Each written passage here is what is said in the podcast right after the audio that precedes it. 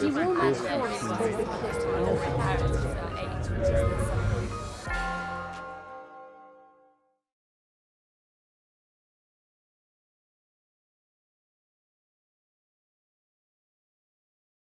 sorry to say that Stuart's not able to be here today for a, a, a totally in, unmovable uh, appointment.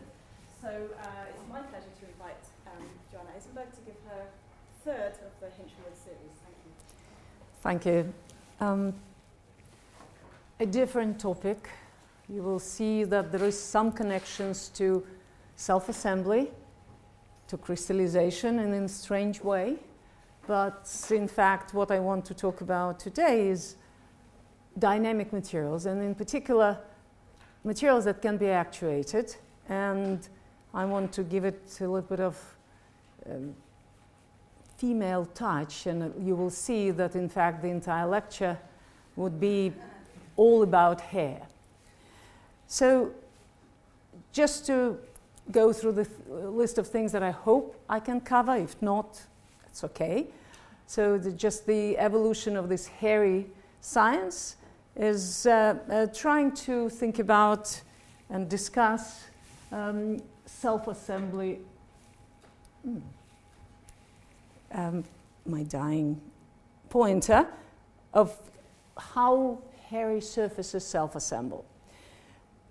Then to see how actuation at the nanoscale ca- can take place, going to broad range of dynamic surfaces with chemomechanical actuation in its core, and then trying to show you potential interesting application to show materials with dynamic color, materials with reversible hydrophobicity, um, how to use it for cell control of, or cell uh, proliferation control, and maybe then to move to homeostatic materials, self regulating structures.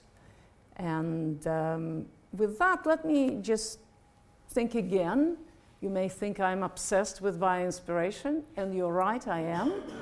Um, but let's think about um, hairy surfaces in nature, and they're everywhere. And a very good example that probably all of you know is if we think about gecko, they have web feet with multiple high aspect ratio um, division of, of their um, web food. Another example that I really like a lot is this beetle that changes it, its adhesion to the surface by changing clustering of these high aspect ratio hairy feet. So, depending on the size of the cluster, it would be more adhesive or less, and depending on the surfaces that they want to climb on. At the same time, if we think about what is going on in most um, of artificial processes where there is a need to form high aspect ratio structures, whether it's carbon nanotubes or any other things, and especially if they're made by um, liquid phase processing, what happens then is that these structures begin to cluster similar to that, but this is controlled process. Beetle does know, or evolution made sure that clustering will correspond to the forces and adhesive parameters that it needs. But in our case, often, if not always, this assembly, we want to avoid it. We want forests of high aspect ratio structures, and it's poorly controlled. So let's see what we can do with that. And let's first create a synthetic hairy surface, but just spiny surface that are quite similar to uh, echinoderms, echinoderm spines at least. And this is uh, the surface made in silicon, and yeah, it has these structures. The ones that are shown here are about 200 nanometers in diameter. There's nothing dynamic about it yet. What we can do, and just actually to make the surface like that on a small scale, um, is not that easy. It's a, very tedious process of multiply um, using etching in the, in the um, lithographic procedure because if you um, increase the etch period, you would see, and I hope you see, this wall structure is not straight. It forms these, uh, what is called scallops on the surface because you have to etch, come back, etch again, otherwise you will undercut the structure and it will be, will be gone. In electronic materials and engineering, everybody hates this scalloping. I love it. It actually would be extremely important to what I want to show you and what can be done with these things. So, okay, you, you, you can produce this high aspect ratio structure, very expensive, very long, but you can now take this as a master and using soft lithography technique, you can now take that, create um, a, for example, in polydimethyl siloxane um, replica of it, which, which would be a negative of this structure, but then having that and using it as a mold to put inside these pockets now any other material that you want. And what you get then is the replica of the original structure in any material, uh, almost in any material you want, but certainly in polymers, but not only in ceramics. Uh, the beauty of this is that, first of all, you can replicate it as many times as you want. You go to clean room only once, um, but also you have the ability to control uh, to control the mechanical properties and also chemistry of the structures that you make. So that um, you, you can now make, instead of stiff silica posts, you can now, for the same mechanical properties, you can now make structures that are much wider than that in polymer, for example, or you can just change these materials in ways you want where mechanics is particularly important. And let's now take these surfaces and do an extremely simple experiment. So here is the array of hairs on the surface. They're static. Nothing is happening there. But I will just begin with exposing it to a liquid and letting liquid evaporate. It's a well-known uh, problem and it's uh, been done before and discussed in a sense that if we look at this problem, it is what is called um, elastic capillarity is that depending on how stiff these structures are, and depending on the capillary force that is there, if you have relatively stiff sheet, uh, it will come together maybe a little bit, but not much. If they're uh, relatively soft, they will come much more due to the uh, capillary forces in the system. I'll show you that it's not enough to see uh, this system this way because chemistry is extremely important.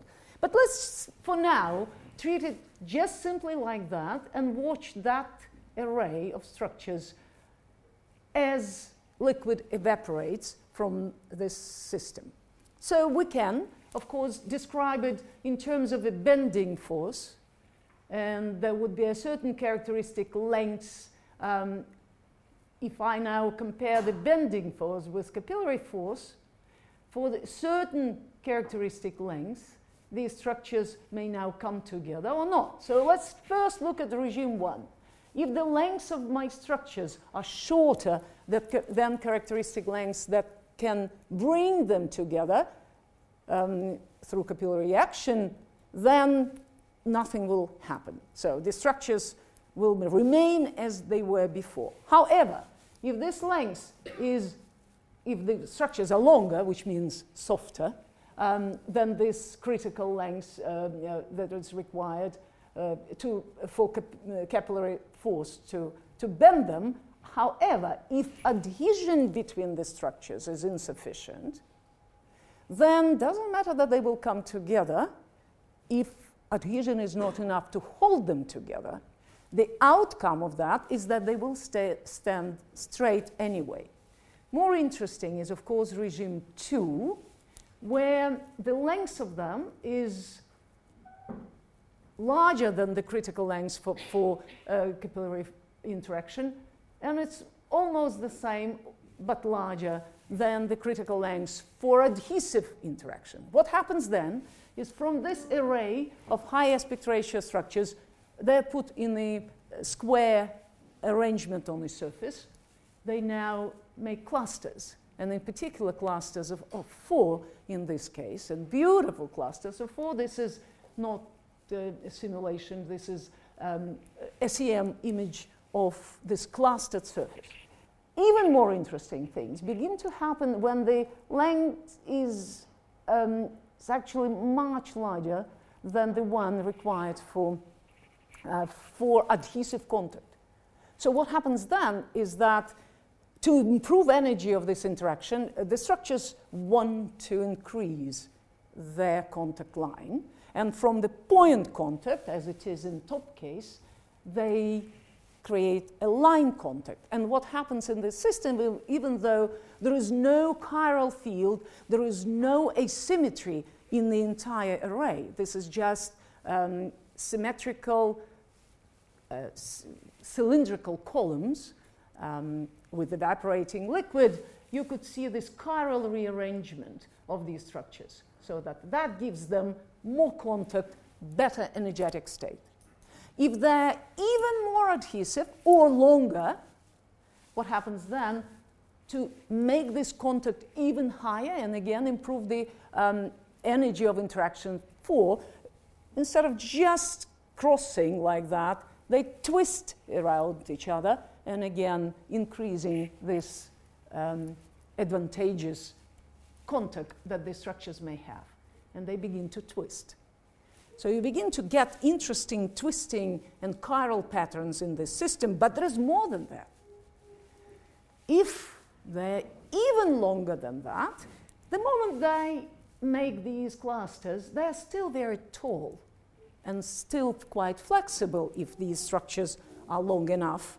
It means that there is a regime 3, where if we look, look at the capillary force after making the clusters, they now can form clusters of higher order. And out of four clusters of four, you will form clusters of 16. Again, if they're soft enough, they can go further and create clusters of higher order. Now, between these clusters, and you actually should see the history of an entire self assembly process. And this is not assembly of hair by hair you could see that the entire, this beautifully twisted assembly is actually composed of these braids of those chirally assembled structures that appeared on the previous stage. So there's a very interesting way of hierarchical self-assembly that one can see in this system. And what is interesting, we can actually watch these things form. And we see that if we look, for example, on the cluster size as a function of time, it goes through all the it goes through all these stages and you can watch them. It first does that, then chiral rearrangement, uh, then it waits a little bit at this stage, and then suddenly capillary force becomes sufficient to move them to a next stage, next stage, next stage. So, why this is actually happening is really interesting. So, one thing, let's come back to this the way that these structures are um, scalloped structures, not straight. And there are two advantages in that. One is purely simple mechanical advantage, having these larger diameter and smaller diameter parts. This is um, the structures that we make. This is their wall. Just makes them more, more flexible. But probably even more important is an advantage that comes from surface tension and the uh, capillary advantage. So let's imagine that they would be, would be having straight walls. As the liquid evaporates, it would keep the same contact angle that is characteristic uh, for, for this system, and it would just recede in the system. What it means that as time progresses, the same capillary force would be acting on a shorter and shorter pillars, which means it would be the pillars would be stiffer and stiffer, so they won't be able to be um, actually um, assembled through this force. What happens when you have a, this um, structured surface is, in fact, that now the contact line pinning occurs because it has to overcome the changes in the surface topography.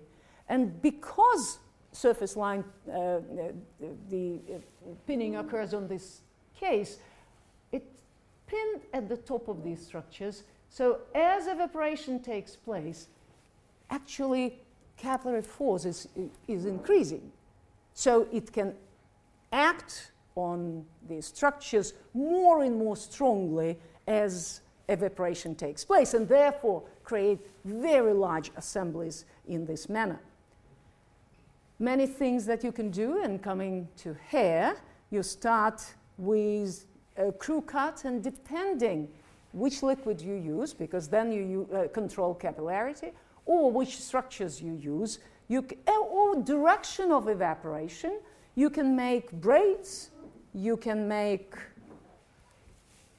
uh, dreadlocks, and many interesting other things. But let's take a look at this. And I mentioned chirality. However, it's probably obvious, at least from the point of view of switching of these structures, it doesn't matter for them whether to go left or right side of that uh, arrangement. And in fact, in this image, you could see that, I hope you could see that these one, two, three, they're twist, twisting clockwise, and this one is tis, uh, twisting counterclockwise.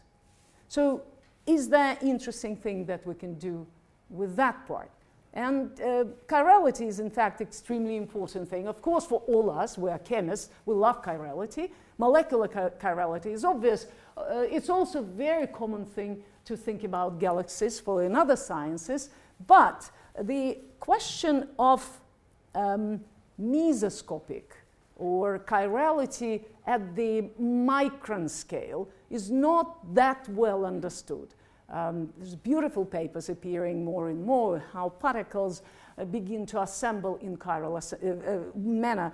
But what is it that is beyond molecular forces and, and somehow creating chirality? And as an example of yet another system uh, that, um, for me, as a person who is really interested in biomineralization and minerals of all kinds, is probably this um, example so here is, uh, there are two very close species of snails.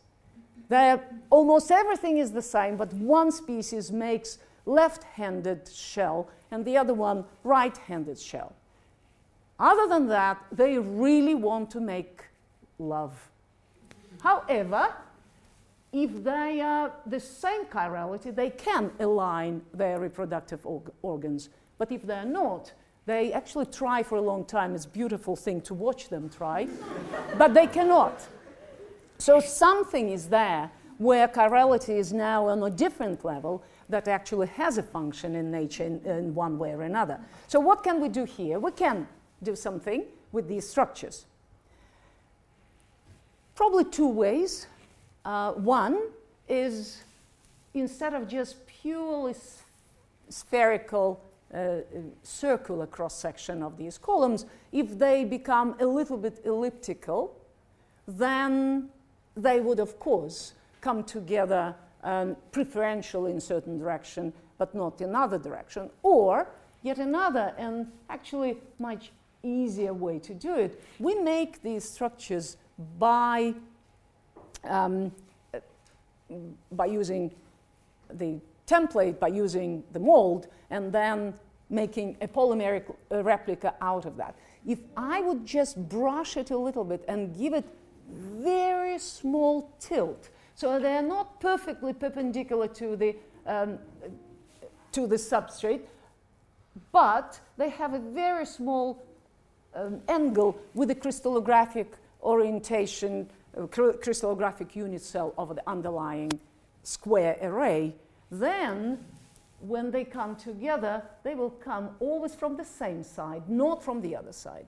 So it would be only directional um, rearrangement. And here is an example of these doublets, very regular array of these dimers with, where they all come from the same side. So you can have very large array of uniform um, self-assembled structures even with uniform chirality. Let's look at this further, and I'm again showing you that it's very regular, almost no mistakes in how they do it. So, where does this higher order assembly comes from? If we look at this system as evaporation takes place, if there is no defects, if everything is perfect, which is never the case, uh, then you would have exactly the same forces um, on every post in this structure. However, and then they are not supposed to move, so the liquid is supposed to evaporate and nothing else would happen. However, there are always defects or locally temperature gradients, and let's say the first two came together, and that, what that creates is asymmetry on the next one. So now the force is um, moving it preferentially towards the next neighbor. So there would be no such case that this one would be left behind and now these two would get together. So what happens then is it's like a um, domino that now the next one will assemble and the next one. And in fact, out of this array of just regular square array of, um, of high aspect ratio structures, you will get a crystal, a polycrystalline array. You could see that it really consists of perfectly assembled blocks, uh, single crystals. And since this nucleation event can take place in different places, they are not necessarily in register. You actually have domain boundaries between different systems, but it's all made of, in this particular case, of uh, tetramers of these structures. So this is back to crystallization. Because you have multiple nucleation events, you are not creating single crystal, it's a polycrystalline array of these self-assembled structures. But if I control nucleation, and we can do it by, let's say, if these structures are polymeric and they can be charged under electron beam, for example, or in some other ways. So, for example, what we can do is to subject them to electron beam just at the um, SEM, for example, and that would create uh, conditions for them to come together. So if I focus the beam in the middle between four structures, I create the first tetramer. And then, and we can calculate what needed for that. This is, of course, work of my student who really needed a good recommendation letter. So he created on the electron beam my initials. Um, and uh, what happens then, and here is an array of tetramers, and this is almost one millimeter. I intentionally put it in such a way that you do see here is a domain boundary right there. But you can create extremely large area self-assembled system as single crystalline events because we deposited a nucleation site somewhere in the middle of that and it was propagating until it met another uh, self-assembling front. So let's go further and come back to this description and let me call it now physicist view of elastic uh, capillarity. And I will try to show that it's not as simple as competition of um, force coming, for, uh, competition of elasticity and capillarity. It does work if we talk about mechanical properties and geometries of these structures. What I'm showing here is a very busy slide, but I'm showing you uh, the arrays of these structures. This is increasing diameter. So going here, they become stiffer and stiffer, and of course they become stiffer and stiffer. The clusters that they can make become smaller and smaller. And if you look at the prediction of what these clusters are supposed to be, it does follow it pretty nicely. Okay, there's another array where I'm increasing the modulus of the structures that I make for the same um, geometrical characteristics. And again, the cluster size, as uh, if the modulus if it's stiffer and stiffer, almost very small clusters can be made. If they're softer and softer, many more of these things can come together, and form clusters. Beautiful so far. and all those different types of arrays that one can make and different patterns that uh, appear from this self assembly. Everything changes. At the moment when, for exactly the same mechanical properties, for exactly the same contact angle and, um, and, and surface tension properties, I actually change adhesive characteristics of these structures. So, what I'm showing here is a simple experiment of taking the structures and subjecting them to plasma treatment for a long time. So, what happens then is that as you plasma treat your sample, their size is getting smaller and smaller. And then, if I look, and this is the expected prediction of the sizes, and it worked very well for modulus, for diameter, uh, for the critical surface. the moment we change adhesion, adhesion, they become more and more adhesive after plasma treatment. And for the same mechanical and um, surface properties, the structures actually, the, the more adhesive they are, the smaller they are, they actually almost do not even cluster beyond simple cluster of four. And the reason here is that instead of reorganization that we have, instead of having this dynamic self assembling characteristic, they're so adhesive that they just zip down and create extremely stiff unit right away, and they cannot undergo further self assembly. But it's more than that. Again, the question is they self self-assembled due to the capillary action, but will they stay assembled after liquid is gone the only force there to keep them together is adhesive force. So we may not even know that the system undergoes these transitions from, uh, from one state to another through, through self assembly because it may come back to the original state if adhesion is insufficient to hold them together. And to show that this is indeed the case, that any type of adhesive interactions can be changed by simply changing surface chemistry of these structures, what we can do is for a given array of, yeah, for a given geometry, for, for given mechanical properties, we will just functionalize the surface with different self-assembled monolayers. And uh, having carboxylic acid, um, OH groups, uh, and actually changing the lengths of the, uh, of the alkyl chain. And what we see then and if now I'm looking on the percentage of clusters, clustered material after drying, so those that survive drying, that are held together by capillary forces, you could see that these actually have almost nothing left. They were straight and they remain straight at the end. They become highly adhesive if you have carboxylic acid due to the um, hydrogen bonding in this system. But at the same time, um, if I change the size of the alkyl chain with the same carboxylic acid at the end, because of limited flexibility of this chain, it would still be adhesive, but significantly less than the ones that are functionalized with the longer molecule. Interesting things happen with, with thiol molecules with thiol on the other end. Again, they, depending on the length of the thiol, they could be more or less adhesive. And you expect thiols to be ad- quite adhesive. The reason they are not is that they often loop on themselves on the same uh, gold surface and they cannot participate in this arrangement.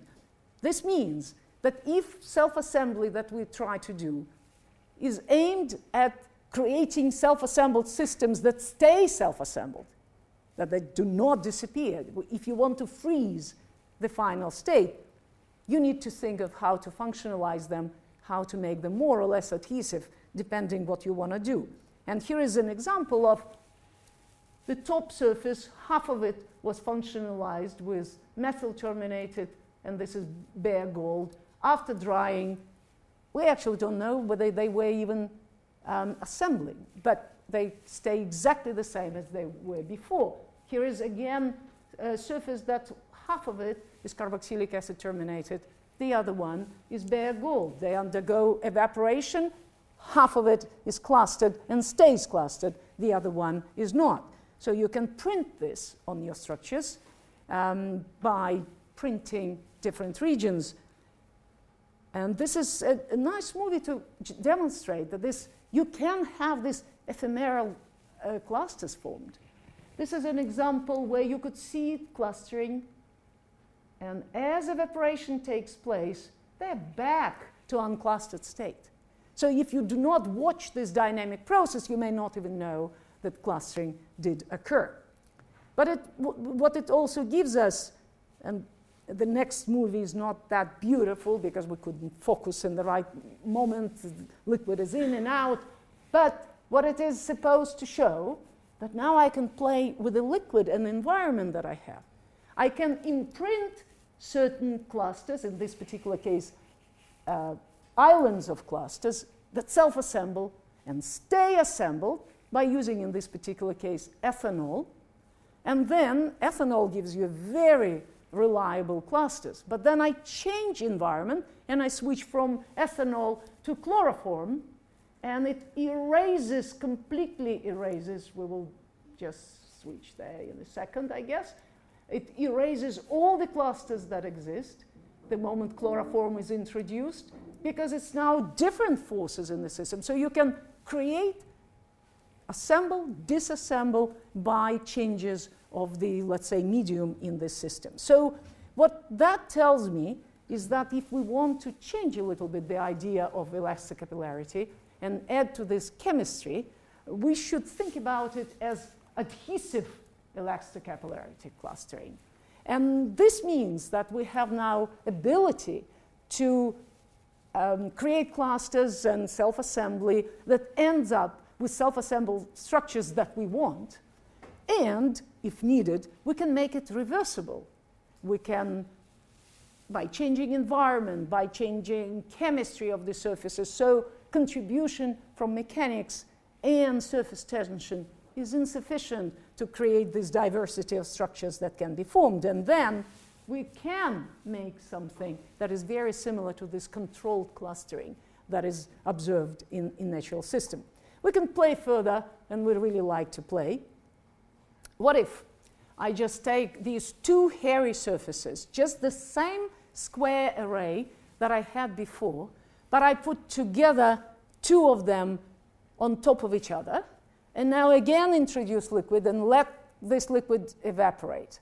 At this moment, the top and bottom hairs are closer to each other than hairs between the structures, uh, th- than the distance between the structures in either of the substrates, which means that the capillary uh, action will take place between the top and the bottom one. This is the direction in which they're supposed to move. So what would be something that you would expect in this system. And it's quite clear what one would expect. So there's a little bit more hair, or Moiré hairstyles. You have one, you have another one, unlikely that is fully aligned. It may have a certain angle on the top surface compared to the, first, uh, to the bottom surface. You create this Moiré pattern. What's nice about it is that your surfaces now keep this regularity of Moiré patterns and you can fix it. While Moiré patterns, the moment you remove the optic, uh, two surfaces from each other, the optical effect is gone. Here you can freeze it and you have large area assembly of these hairy surf- uh, structures into, um, uh, into clustered and, in fact, also chiral uh, domains depending on the angle between these structures, the size of the unit cell of repeating blocks would change. Um, chirality depends whether the top surface is placed counterclockwise or anti-counterclockwise. So you would have the same pattern on the top surface uh, clockwise, on the bottom one counterclockwise. So very interesting pattern can be created. And here is the dynamics of this assembly, appearance of these independent blocks that uh, self-assembled regions So now they do not depend on each other, they depend on the optical pattern that defines them, and as it dries, you get these um, self assembled materials. So let's move further because um, I want to add something else, and you're probably already tired of seeing sea urchins, um, and in particular sea urchin spines. But I want to think about not just sea urchin spines that are another case of high aspect ratio structures, but again, as I mentioned in first lecture, these, these things between the spines, that is called pedicellaria, that are in constant motion. And pedicellaria uh, really, there are many dis- there are discussions of their function, but one function is clear. Um, its constant motion is really effective in anti fouling action. In fact, sea urchins are extremely clean organisms. There is no microorganisms or sand on their surfaces, and it's attributed largely to the fact that there is a flow of fluid due to movement of these pedicellaria that keeps everything away from the surface. But in fact, I can add more, and it's as if these are unrelated. But there is something, at least for material scientists, for a physical chemist, where physical scientists, we cannot deal with complexity, we try to reduce it to some common feature. So, this reduction in approach, whether we talk about cilia or flowers, or pedicellaria, or this example of Venus flytrap that captures its food, or even these wheat awn, awns that change the angle uh, during day and night, and in this way they self seed themselves into the ground.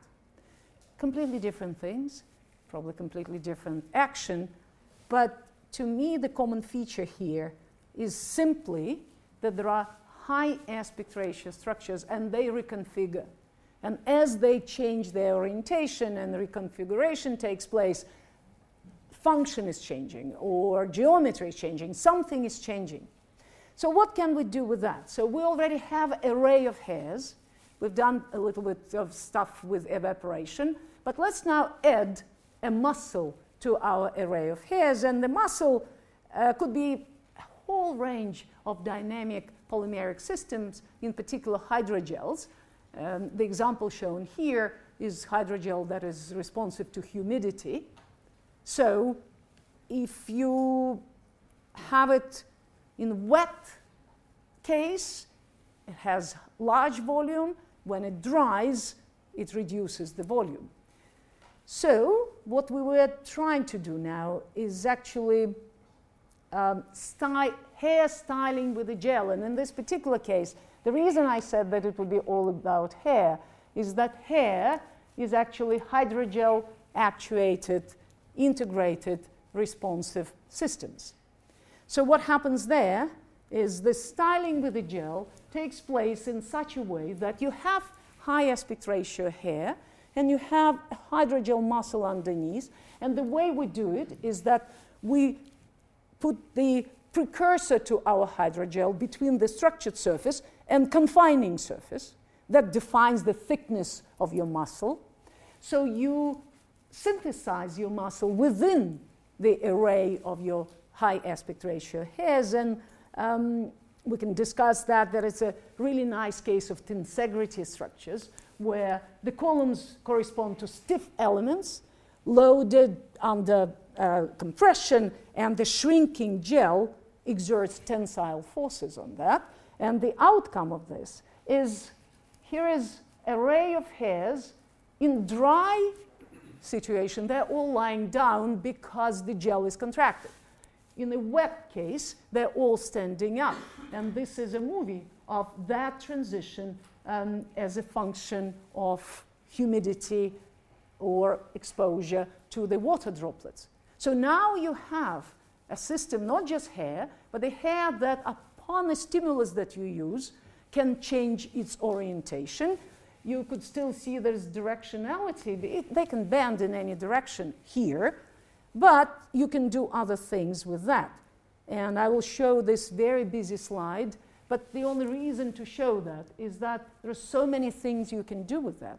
You can change the hairstyle For example, geometry of your structures, stiffness of your structures, arrangement of your structures, but you can also change gel to be responsive to light, to temperature, to pH, to, to humidity, and so many things, or ion concentration. You can put your muscle on top, on the bottom of your array, and see what happens in these structures. How can we change hair? In fact, we can change hair by changing the mold that we use.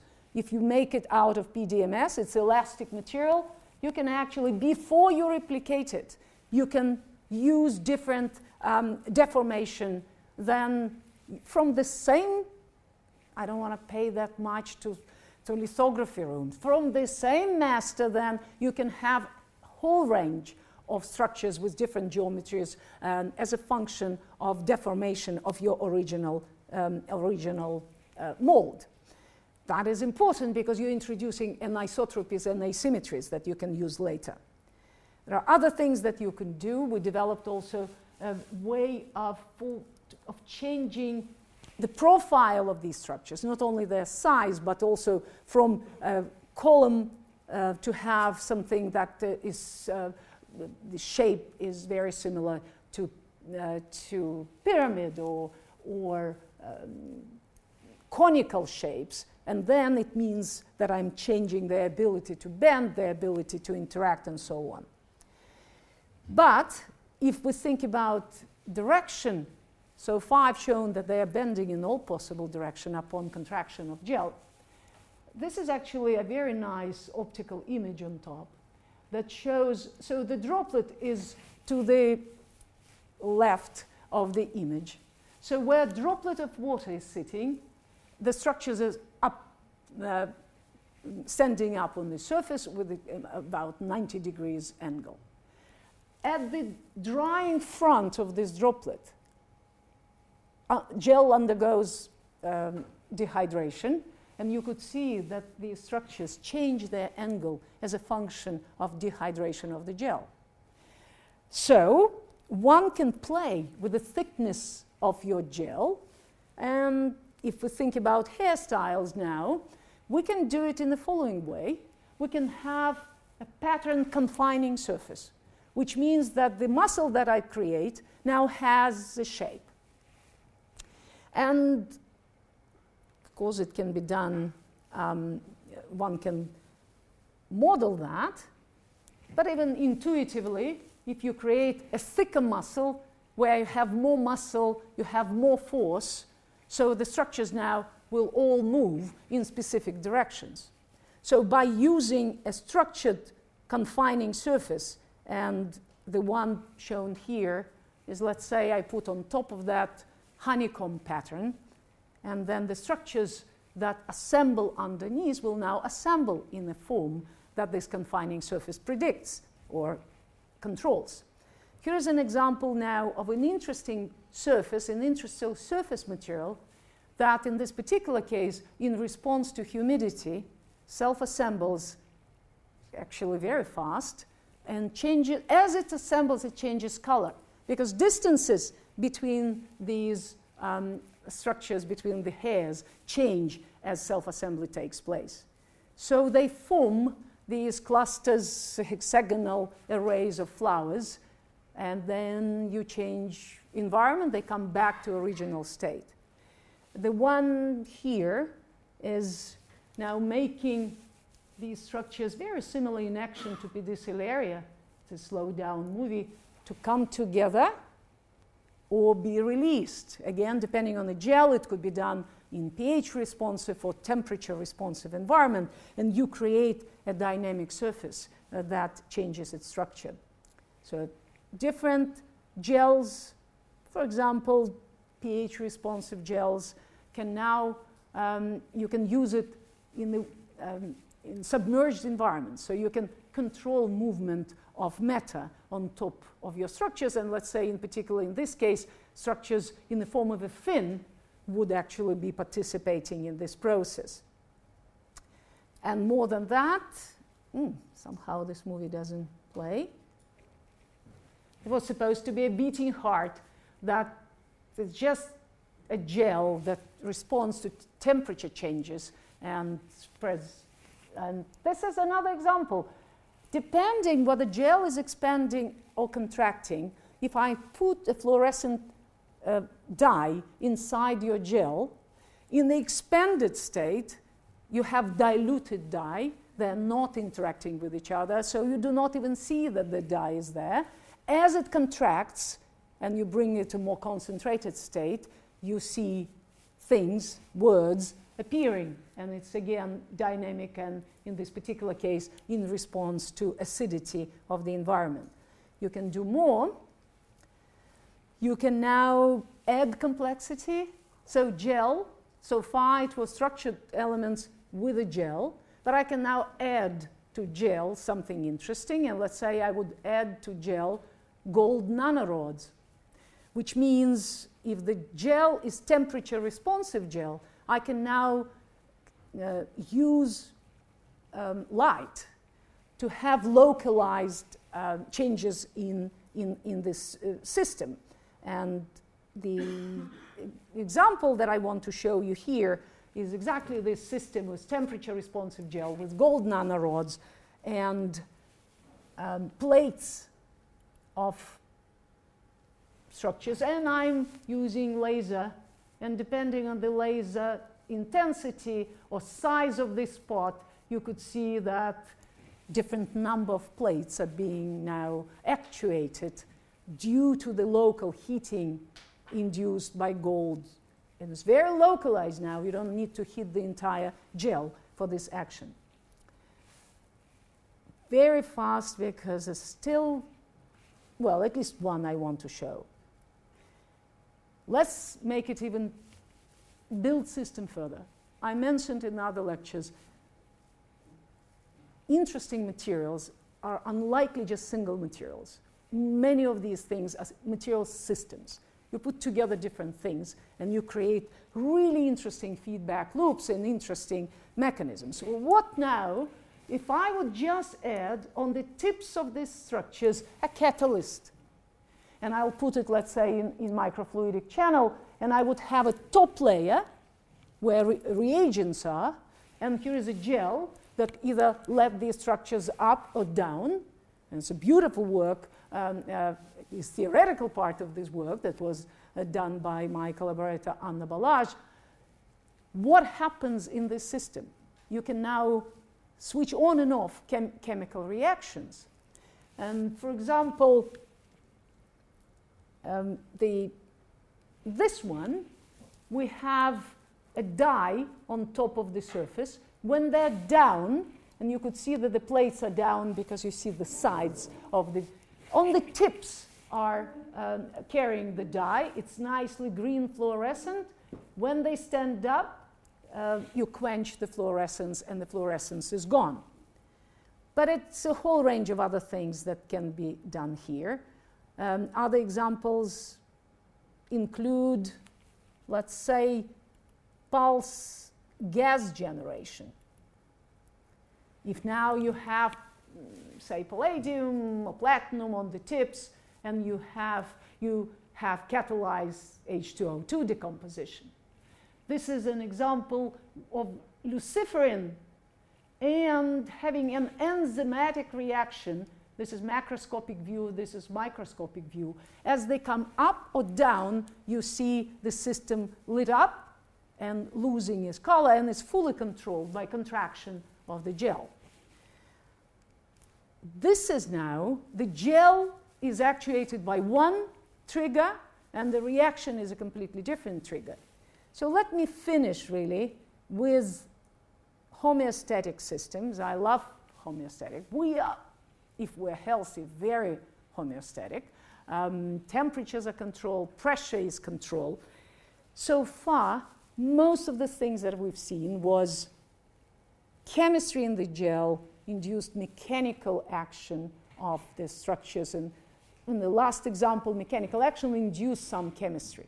But if I couple two chemistries such that, um, let's say, I have temperature responsive gel and the reaction on top that uh, can take place would be exothermic reaction, then this would be a beautiful feedback, self regulated system because as um, the temperature goes down, gel expands, structures come up, reaction takes place, it generates heat. The moment the temperature is above LCST of, of this gel, they again come down. You do not need to use any other trigger. So the system will self regulate itself and keep the temperature stable. So the uh, different reaction uh, that we can use for that, different uh, heat generation.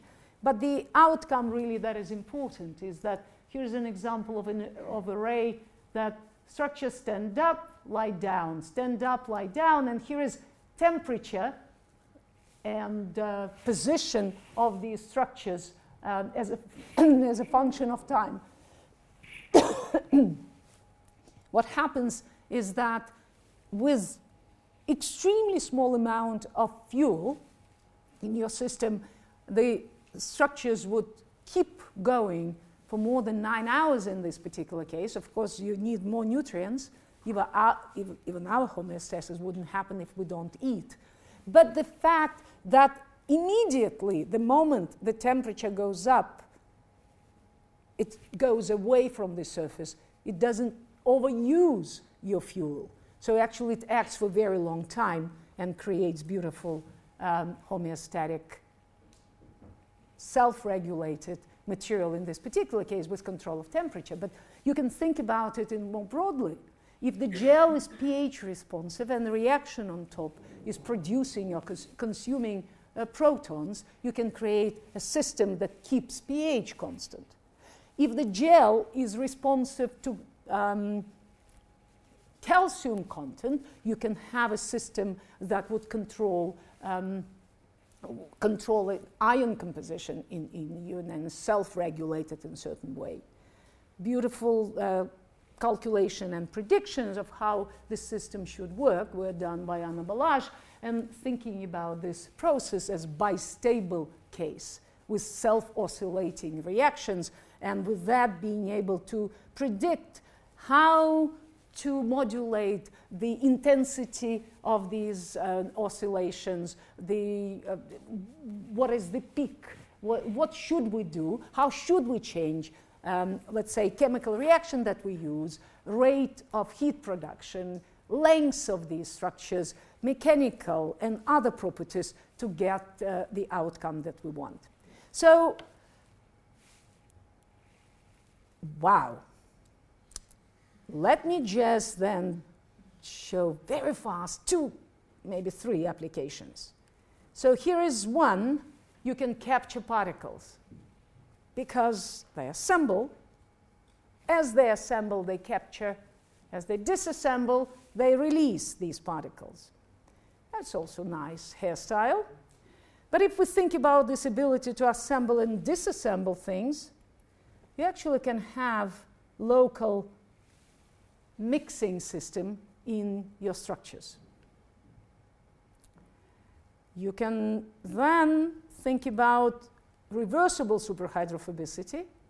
If you change the orientation of these structures, and let's say your structures are hydrophobic, when the gel, and gel is hydrophilic, when the gel is contracted on a dry weather, it actually hydrophilic, it absorbs moisture. When it's raining, the gel is expanding. If the gel is humidity responsive gel, they're standing up and become water repellent. I already mentioned that you can shake off particles that form on these structures. Um, some optical things were al- already obvious in my uh, slides. That's probably even more interesting uh, optical application. It's uh, thinking about thermoresponsive reflectance. If I coat these structures with reflective material, with metal, as they bend and, they, and using temperature responsive gel, it gets very hot outside you probably don't care, it never gets hot here. But in some other places, it gets hot. So the structures themselves would lie down, become reflective, and change the, the, um, the, the thermal gain of windows, for example. So I will stop at that, but I just mentioned you can control cellular functions and many other things, um, hopefully. And just my final slide is I hope that we can do a lot with these structures. We can, as I mentioned, change geometry, uniformity, uh, order, disorder in your hairs. You can change your um, stimulus, your, your gel. You can actually maybe design and to make the gel multifunctional, responsive to multiple stimuli. So the same array can have completely different behavior depending which stimulus you use. But very importantly, predictive models of, of their be- behavior and coupling that to experiments and coming then back from these predictive models um, to design system with even more interesting behavior. So with that, I want to thank quite a number of people involved in different aspects of this project, um, and I will be happy for a couple of minutes still to take your questions.